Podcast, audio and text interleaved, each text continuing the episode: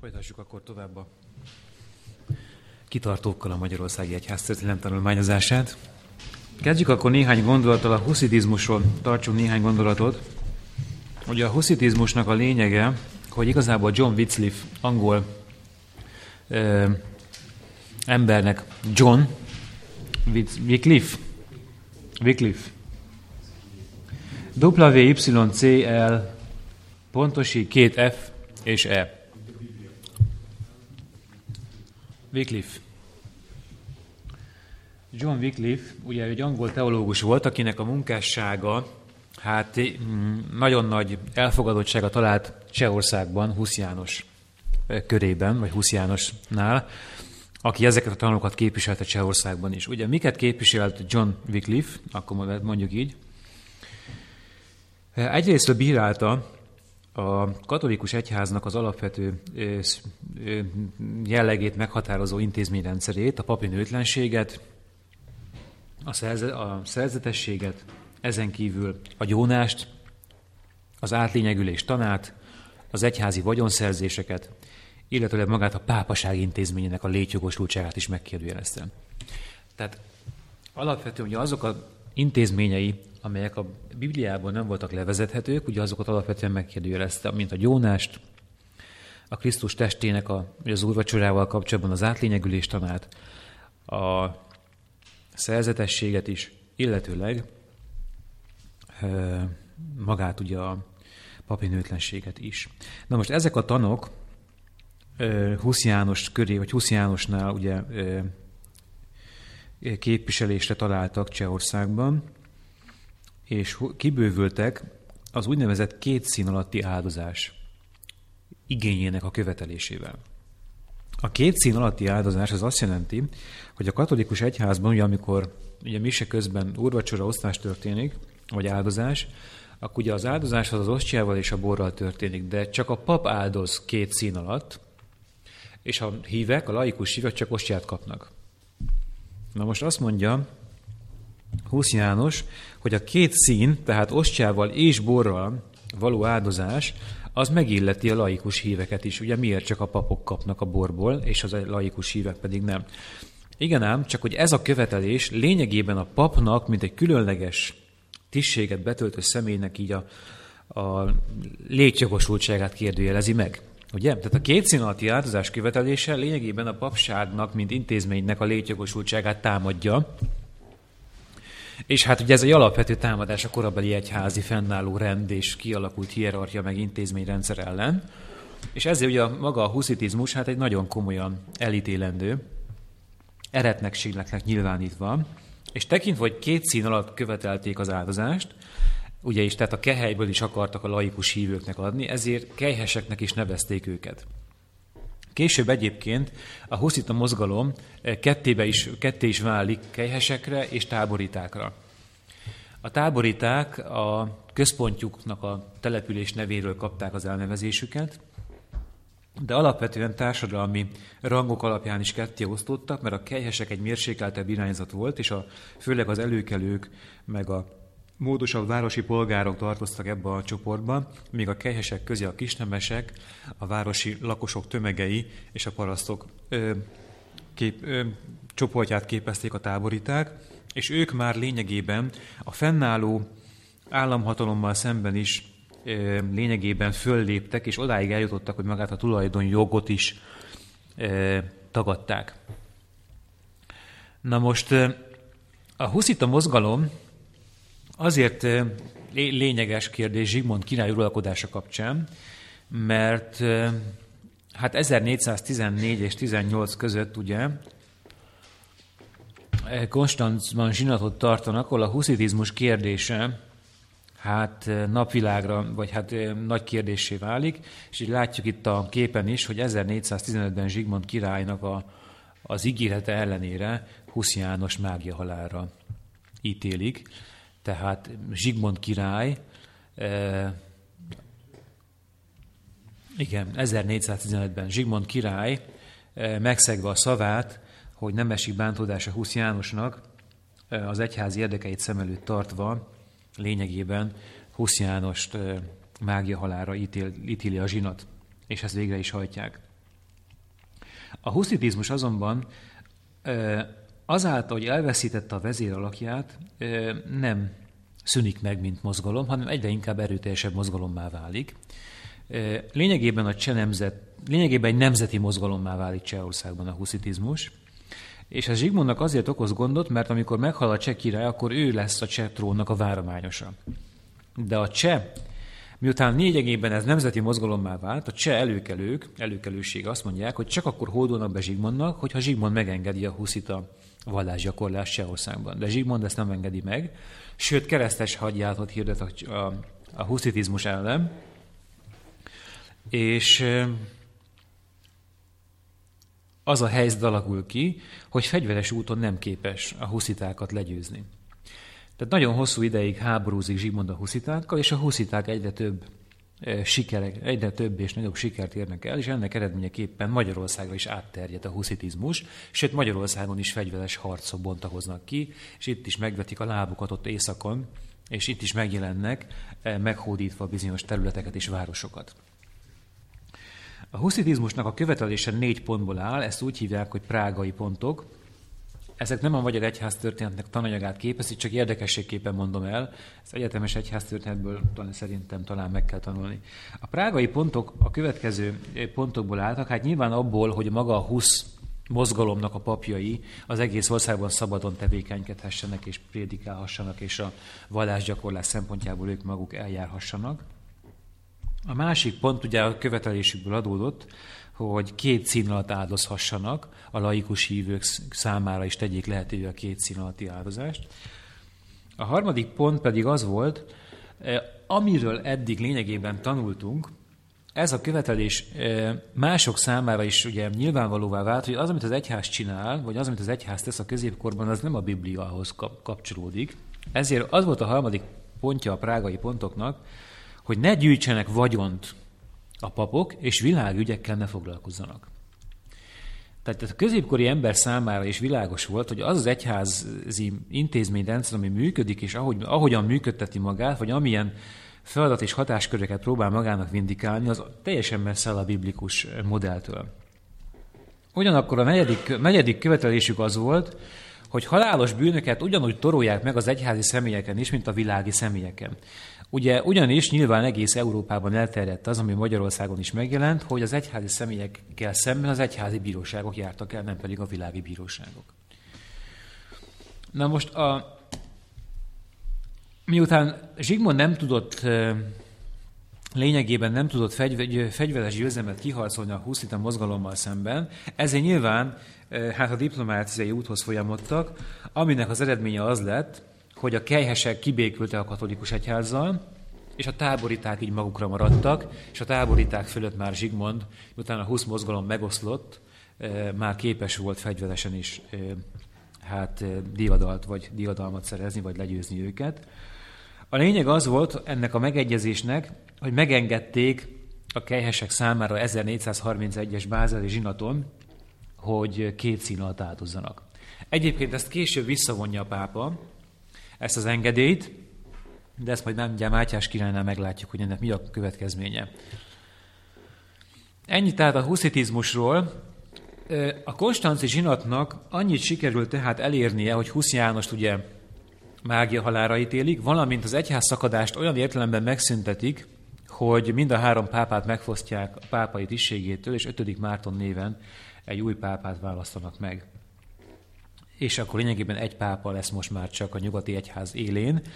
Még Zsigmond eléri azt, hogy a bíborosi kollégium kimondja a zsinaton azt 1417-ben, megerősíti az úgynevezett magyar királyoknak a főkegyúri jogát, ami azt jelenti, hogy örökre ígéretet tesznek a bíborosok a magyar királyoknak, hogy a magyar király maga töltheti be az egyházi javadalmakat. Lényegében eh, ez lenne a lényeg ennek a főkegyúri jognak, ami így hangzik, a bíborosok kollégiuma ígéretet tett, hogy a megválasztandó pápa és utódai csak olyanokat helyeznek érseki, püspöki egyházak vagy monostorok élére,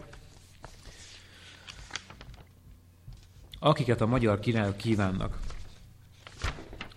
Az apostoli szék nem avatkozik be a magyarországi és csatolt országokban lévő beneficium adományozásába, és senkit sem lehet megidézni pápai oklevéllel külföldi egyházi fórum elé, csak fellebbezés útján kerülhetnek a perek az apostoli székhez. Ez a Gergely Jenő Kardos József Rotler Ferenc című könyvből van idézve, a 43-44. oldalról.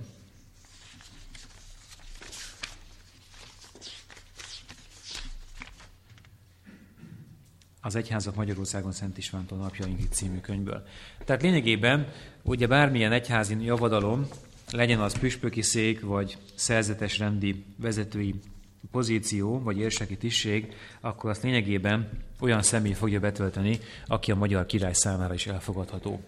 Tehát ilyen szempontból a, a úgynevezett főkegyúri jog a magyar királyok számára mondhatni, hogy örökös időre megerősítés nyert a nyugati egyház, eh, vagy a nyugati keresztény egyház részéről.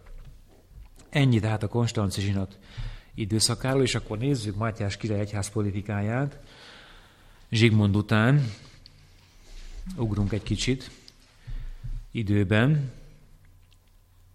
Hasonló Mátyásnak az egyház politikája, mint Zsigmondé vagy mint Károly Roberté, Ugyan ő sem egyház ellenes, de a saját királyi hatalmának az érdeki, megerősítése érdekében használ, kívánja használni az egyházat, mondhatjuk így, csúnya kifejezés, hogy használja az egyházat erre, de lényegében ez történik, mert hogy a főkegyúri joggal élve ő maga is rokonsága köréből, rokonsága köréből nevez ki egyházi előjárókat, illetőleg úgynevezett alacsonyabb sorból származó, kevésbé tanult vagyontalan személyeket is főpapi méltóságba emel, annak érdekében, hogy ezek a személyek nyilván az ő hatalmát biztosítsák és uralkodásának a támaszai legyenek. Néhány érdekesebb intézkedés, amit az egyházi vonatkozással bír, Nyilván itt is a pápai befolyásnak a csökkentése, és az, hogy a magyar egyház fölött a magyar király opponáljon, és a magyar király határozza meg az egyház ügyeket is. E, ez a cél lebegett a szem előtt, ezért hasonlóan kimondja, vagy megerősíti azt a döntést, hogy egyházi személyek nem indíthatnak pert közvetlenül a római kúrió előtt, hanem azt haza itt Magyarországon kell eldönteni, és esetleg fellebbezés útján kerülhetnek ki csak peres ügyek a római kúrió elé. A dézsma szedés kérdése pedig azt érdekes, hogy a, a pénz az mindig egy fontos kérdés. Az egyházaknak is, meg az uralkodóknak is. És a dézsma szedésről is hozott törvényt Mátyás az országgyűlésen keresztül, mégpedig a lényege az ennek a törvénynek, hogy amikor az egyházi emberek kimennek és beszedik a dézsmát, ugye a parasztoktól, akkor hát ezeket időnként ilyen erőszakos módon visszaélésszerűen követték el, ami lényegében az állami adók befolyását veszélyeztette. Ugye? Tehát az egyházi emberek beszedik az egyházi adót, de ezt olyan módon teszik, hogy olyan mértékben elkoboznak vagyont ugye a parasztoktól, akik önszántóból nyilván nem akarnak fizetni, hogy az lényegében az állami adók behajtását veszélyezteti. Ugye? Tehát a pénz körül forog a fő kérdés leginkább. És ezért azt mondja Mátyás, hogy állami emberek kíséretében szedhetik csak be a dézsmát az egyházig kiküldöttek, és hogyha valamilyen incidens történik, akkor ezek az állami királyi emberek ezt jelzik az egyházi, megfelelő egyházi fórum számára, hogy vizsgálják ki ezt az ügyet, és ameddig nem vizsgálják ki, addig a dézsmaszedést föl kell függeszteni. Ugye, tehát nyilván az állami kincstár és az állami vagyonnak a védelme érdekében hozott egy ilyen rendelkezést, hogy amikor a királyi, vagy amikor az egyház szedi be az adót, akkor hát csak olyan mértékben tegye, hogy a király számára is azért elég pénz még befolyjon a kincstárba.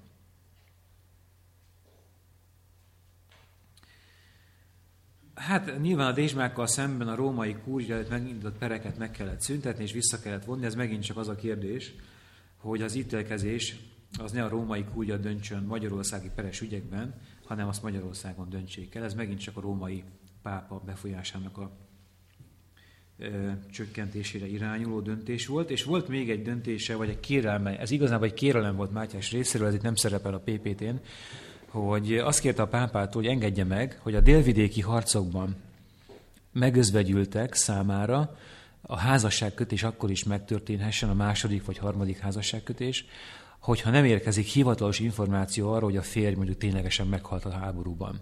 Ugye ekkor már a török veszély jelentősen megjelenik, és Magyarország délvidékén vannak törökökkel folytatott háborúk, és akik ott meghalnak ebben a háborúban, az otthon maradt feleségek akkor is újra köthessenek házasságot, ha biztos információ még nem jött, hogy meghalt a férje, de mondjuk már elég régóta nem jött haza.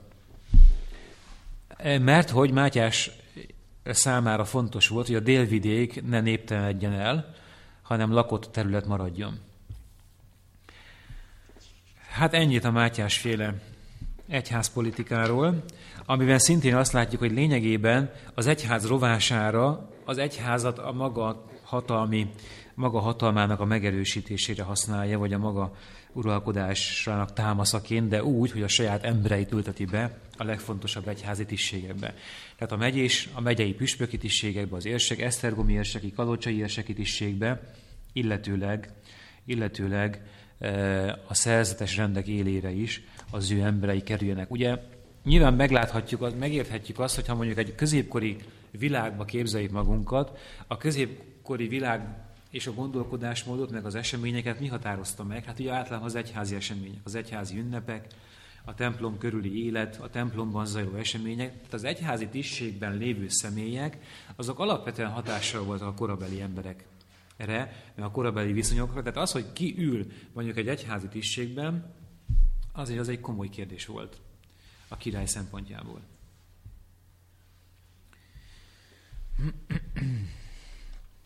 Ugye említettem, hogy a huszitizmus az lényegében Magyarországra is átterjedt, és hát körül, a magyar, magyarországi huszitizmus képviselői között tartjuk számon a úgynevezett kamanci testvéreket, Tamást és Bálint, akik a Prágai Egyetem hallgatói voltak, és nyilván ott szedték magukba a huszitanokat, és az ő nevükhöz fűződik az első teljes magyar nyelvű bibliafordítás, sajnos ez nem maradt fönt, de ők voltak azok, akik legelőször a magyar nyelvre a Bibliát lefordították. Bizonyos részei ennek a magyar nyelvű fordításnak a Bécsi, a München és az Apor kódexekben töredékek formájában fönnmaradtak. De ezt a bevezetés című órán szerintem elmondták, vagy az elsősök, vagy a korábbi első éves tananyagból ezt talán visszaemlékszünk erre. Hogy mennyire volt elterjedve Magyarországon a huszitizmus, Szeretnék idézni a Bertén Nyilván Gyapai Gábor Magyarország rövid története című könyvből egy mondatot. A huszitizmus terjedésének megakadályozására az 1430-as évek közepén Markiai Jakab személyében inkvizítor is működött hazánkban. Tehát a pápaság egy inkvizítort küldött Magyarországra a huszitizmus megakadályozására Markiai Jakab személyében. Jelentése szerint 25 ezer embert térített meg az nem kevés, hogyha mondjuk a korabeli viszonyokra gondolom, mert akkor nem ennyien laktak Magyarországon, mint most. Ugye sokkal kevesebb ember élt Magyarországon a középkorban, és maga Markiai Jakab azt írja, hogy 25 ezer embert térített vissza a katolikus hitre. Eh, hogy ez mennyire volt ugye önkéntes visszatérés, vagy erőszakos, arról mondjuk ugye mindenki maga megítélheti, de ez nyilván nem az összes huszita, ugye? Mert hát nyilván az összes huszita nyilván nem tért vissza. Tehát ebből is látszik, hogy egy igen jelentős mozgalom volt ez Magyarországon. És ugye az inkvizítori működés hatására Magyarországon a husziták elmenekültek, ez a két kamanci testvér vezetésével Moldovába, vagy Moldvába, és ott folytatták tovább az életüket. A huszitizmus annyira erősen megmaradt Magyarországon, hogy az északi területeken még Mátyás királynak is kellett vívnia a huszita mozgalmakkal szemben, komoly fegyveres harcot vívott még Mátyás király is. Tehát nem Zsigmond korától kezdődően ezek a huszita, e, ugyan már a, a nagy győzelmet Zsigmond maga learatja, de mégis maradnak ilyen sejtek, mondhatjuk így mostani szóval élve, vagy ilyen csoportosulások, kisebb mozgalmak itt-ott, és a felvidéken bizony Mátyásnak is komoly hosszú ideig tartó háborút kellett folytatnia a felvidéken a huszitákkal szemben. De nem csak Magyarországon folytatott Mátyás király háborút a huszitákkal szemben, hanem Csehországban is. Ugye mondtam azt, hogy a bázeli zsinat engedélyezte a két szín alatti áldozást, hogy a huszita háborúk befejeződjenek, mivel Zsigmond nem volt képes sem a német, sem a magyar haderőt felhasznál, felhasználásával arra, hogy a huszitákat legyőzze. Ugye Zsigmond később német-római császárá is vált, és ugye látjuk, hogy, vagy láttuk, hogy ilyen taktikai vagy ilyen diplomácia úton sikerült végül is a husziták fölé kerekednie, és azért voltak ennyire sikeresek ezek a husziták, mert ők kifejlesztettek egy új harcmodort, ezt a szekér, szekér harcmodort. A szekér harcmodornak a lényeg az volt, ebből az általam már mutatott könyvből olvasnám Magyarország történetéből, hogy a szekerekkel körülvett tábor biztos védelmet nyújtott a lovasság rohamával szemben, támadáskor pedig a lovagok közé nyomuló szekérsorok szétzilálták az ellenséges hadrendet, és a velük közrefogott kisebb lovak csapatokkal a huszita gyalogság végzett. Egy újfajta harcmodort találtak ki, ezt a szekérrel vívott harcmodort, és láthatjuk, hogy mennyire nem voltak fölkészülve erre a korabeli eh, nehéz lovak, lovagság hogy ezeket a szekerek ellen megfelelő módon tudjanak harcolni. Ezért is okozott ez komoly erőfeszítés mindenki számára. Na de visszatérve a bázeli zsinathoz, ugye megengedik 1431-ben a huszitáknak, hogy két színat áldoznak, csak hogy ezt a pápa később visszavonja.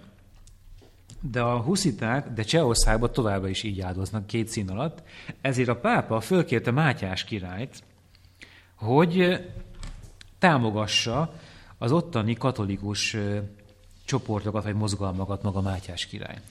Tehát láthatjuk azt, hogy Mátyás nagyon komoly ilyen szempontból vallási háborút is folytatott, mert a husziták ellen föllépett. Azért azonban azt hozzá kell tennünk, hogy valójában Mátyásnak a huszitákkal szembeni föllépése mögött komoly politikai megfontoltságok húzottak meg.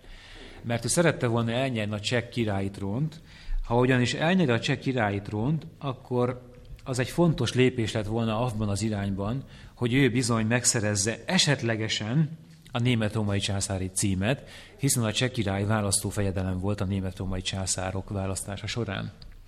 Ugye ez már tényleg csak egy mellékzönge, mert ez már nem az egyház történet része. Ugye Mátyásról olvassuk azt, hogy ő sokat hadakozott nyugati irányba. Ugye Bécsnek büszkevárát, ugye nyögte már Mátyás búshadát, Bécsnek büszkevára. Tehát és sokan ezért fölrólják, hogy nem a török veszélye szemben lépett föl, hanem a hadakozását és a haderejét eltékozott a nyugat irányba Mátyás.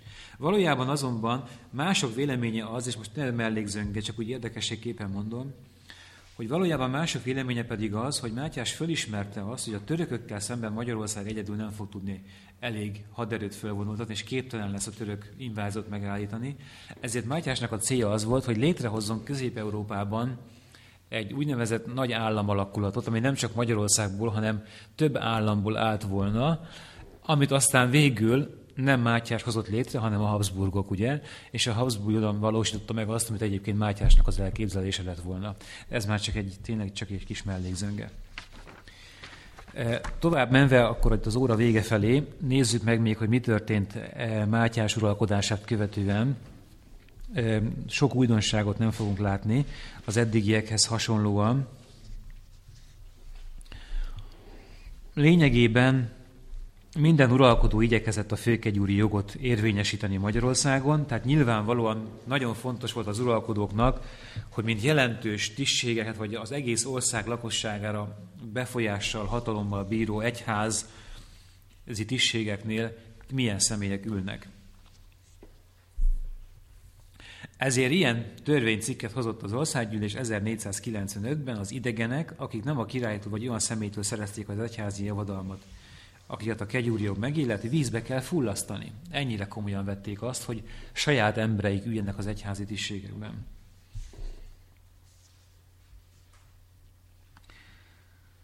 ...1498-ban pedig látjuk, hogy a pápai udvar teljesen ki is zárják a főpapi javadalmaknak a betöltése tekintetében, vagy a betöltése vonatkozásában. 1515-ben pedig sikerül elérni azt, hogy a pápa lemondott ugye a lezerváció jogáról. Pontosabban, bocsánat, kötelezte ugye az országgyűlés a Rómába utazó főpapokat, hogy a pápa mondja ki azt, hogy esetleg Rómában tartózkodó egyházi tisztségviselő halála esetén a pápa betölte, fogja betölteni az ottani tisztséget. Ugye? Tehát ennyire ragaszkodtak ahhoz a magyarországi uralkodók, hogy ők maguk döntsék el azt, hogy ki üljön, ki üljön egyházi tisztségben.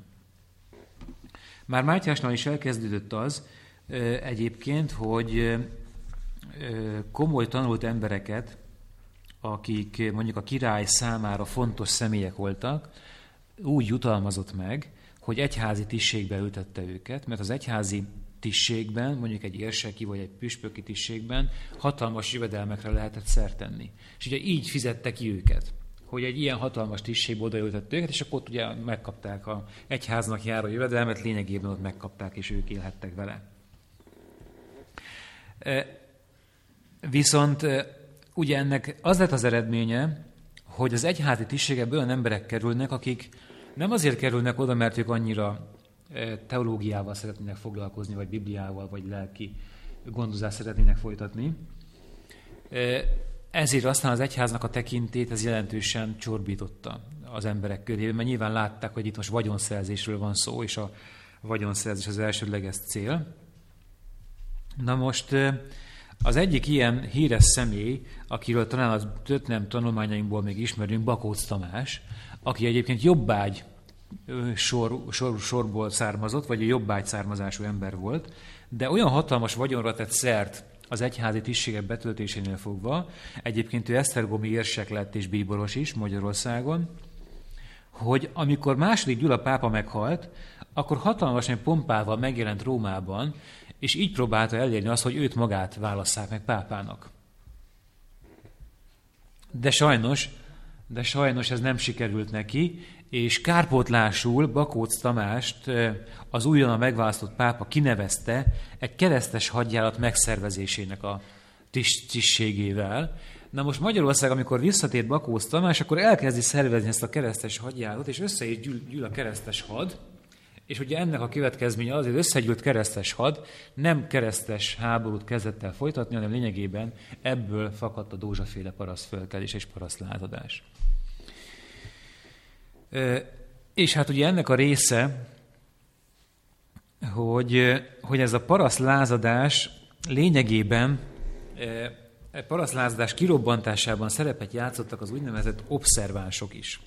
És ezek Ferences szerzetesek voltak, akik, akik alapvetően fölléptek és bírálták a egyháznak az intézményrendszerét, meg az egyháznak a, a gyakorlatát, meg a működését, mert ugye az egyház egyre inkább elvilágiasodik, hogy láttuk, hogy az egyházi tisztségeket betöltők alapvetően vagyonszerzési célral kerülnek az egyházi tisztségek élére, és ezért bírálják ugye az egyháznak a vagyonhajszolás, vagyonhajszolását és az egyház gazdagodását is. És ezért azt mondják az obszervensek, hogy a fenyegető török veszély az lényegében emiatt a bűnök miatti isteni csapásként értelmezhető, ezt már egyébként átveszik a reformátorok is, a később a reformáció során. Persze ezt hozzá kell tenni, hogy a későbbi reformátorok körében sokan vannak, akik korábban Ferences, obszervens, obszervens Ferencesek volt. Tehát a Ferences obszervens mozgalomból sokan válnak majd később a reformáció követőivé is. Mert hogy már ők olyan követeléseket is megfogalmaznak, ami később majd a reformációnak az egyik fő követelése lesz, hogy az ige hirdetése, a Biblia tanítása anyanyelven történjen, ne pedig latinul, ugye? Mert ha valaki ment a templomba a középkorba, akkor mit hallott? Vagy latin szöveget, vagy görögöt, mert úgy a Biblia ugye görögül meg héberül volt megírva, illetve latinra volt lefordítva. És ők voltak azok, akik követelték az anyanyelvű igehirdetést is, és ők voltak azok, akik szelé, igen szegény és alázatos életmódot választottak, és ezt is követelték az egyházi méltóságok fényűzésével szemben. Hát kiemelkedő képviselőként itt meg lehet nevezni Temesvári Pelbárt meg Laskai Osmátot. Hát nyilván aki szeretne részletesebben erről a témáról olvasni, az gondolom, hogy a megjelölt könyvekből, vagy más könyvekből azért tud információkat szerezni. A tananyag szempontjából ennél többet nem szerettem volna elmondani. Ez lett volna a mai tananyag, és lényegében így eljutottunk a reformáció küszöbéhez, a obszervens Ferences mozgalommal, és a következő alkalommal az utolsó órán pedig a reformációról fogunk tanulni, hogy Magyarországon ez hogyan valósult meg, kiknek a személyhez köthető, és milyen folyamatok zajlottak le a reformáció következtében Magyarországon. Köszönöm szépen a figyelmet!